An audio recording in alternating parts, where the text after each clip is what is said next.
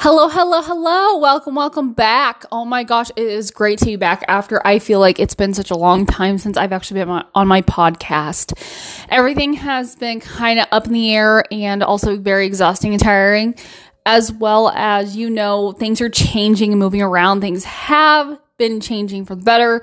Um, I know what comes with change also comes with fear and insecurity and all that jazz.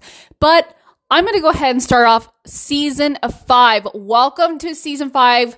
Oh my gosh, we're at the big five.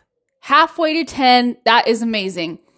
Okay, so back to school is going. And let me tell you something. I know I will be around more to do at least a podcast day because that was my goal before.